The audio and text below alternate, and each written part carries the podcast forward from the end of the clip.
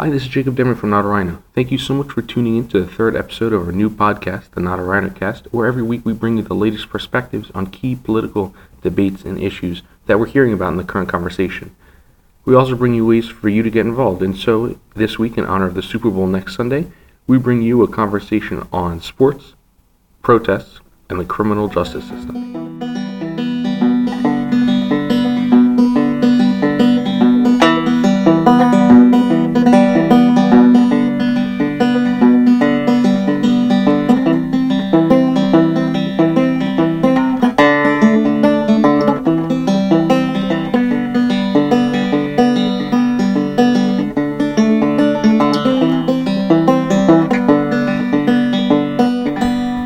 This week we start with the question Should the political sphere and the athletic sphere overlap or intersect?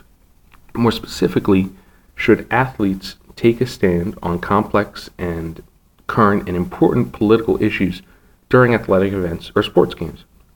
Though recently we've seen this question come up for debate in reference to protests such as Colin Kaepernick's during the national anthem, we see that it doesn't a view separating these two spheres doesn't stand up to the test of history.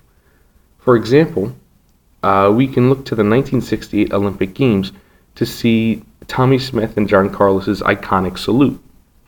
Smithsonian Magazine writer David Davis writes that Smith and Carlos, winners of the gold and bronze medals respectively in the event, had come to the ceremony dressed to protest. They wore black socks and no shoes to symbolize African American poverty, a black glove to express African American strength and unity, and Smith also wore a scarf and collar beads in memory of lynching victims. As the national anthem played and an international TV audience watched, each man bowed his head and raised a fist. After the two were banished, images of their gesture entered the iconography of athletic protest.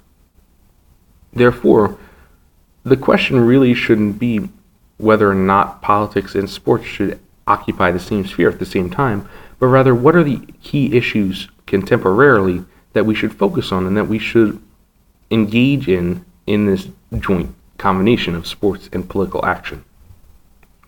Eagles safety Malcolm Jenkins, uh, the Philadelphia Eagles safety Malcolm Jenkins, is one player currently who protests during the games for criminal justice reform. He wrote in a recent uh, opinions piece for the Washington Post that we have borne witness to the deaths of Philando Castile, Jordan Edwards, and Tamir Rice, and countless others. In honor of their names, we are joining the fight for change. And he goes on to explain that he and other players demand police transparency and accountability, as well as uh, are fighting to end the cash or money bail system. So, how can we get involved in this fight, uh, which is already receiving attention through the international and the national media through this medium of sports games? One organization uh, that actively fights to reform the criminal justice system is the American Civil Liberties Union, or ACLU.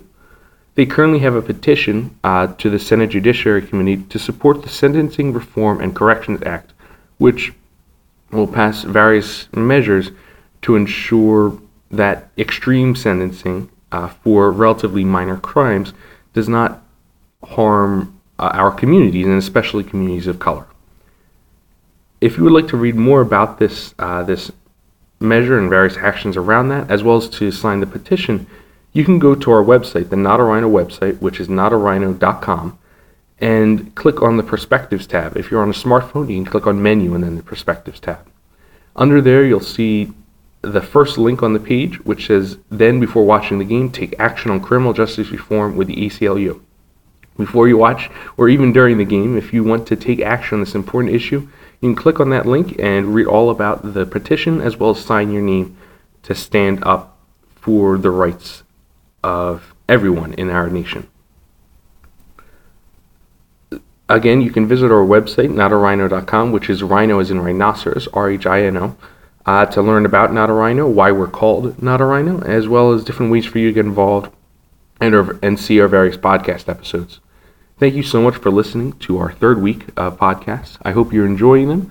Um, and we'll be back next week with another take on a current political issue with various pers- uh, perspectives from history and today.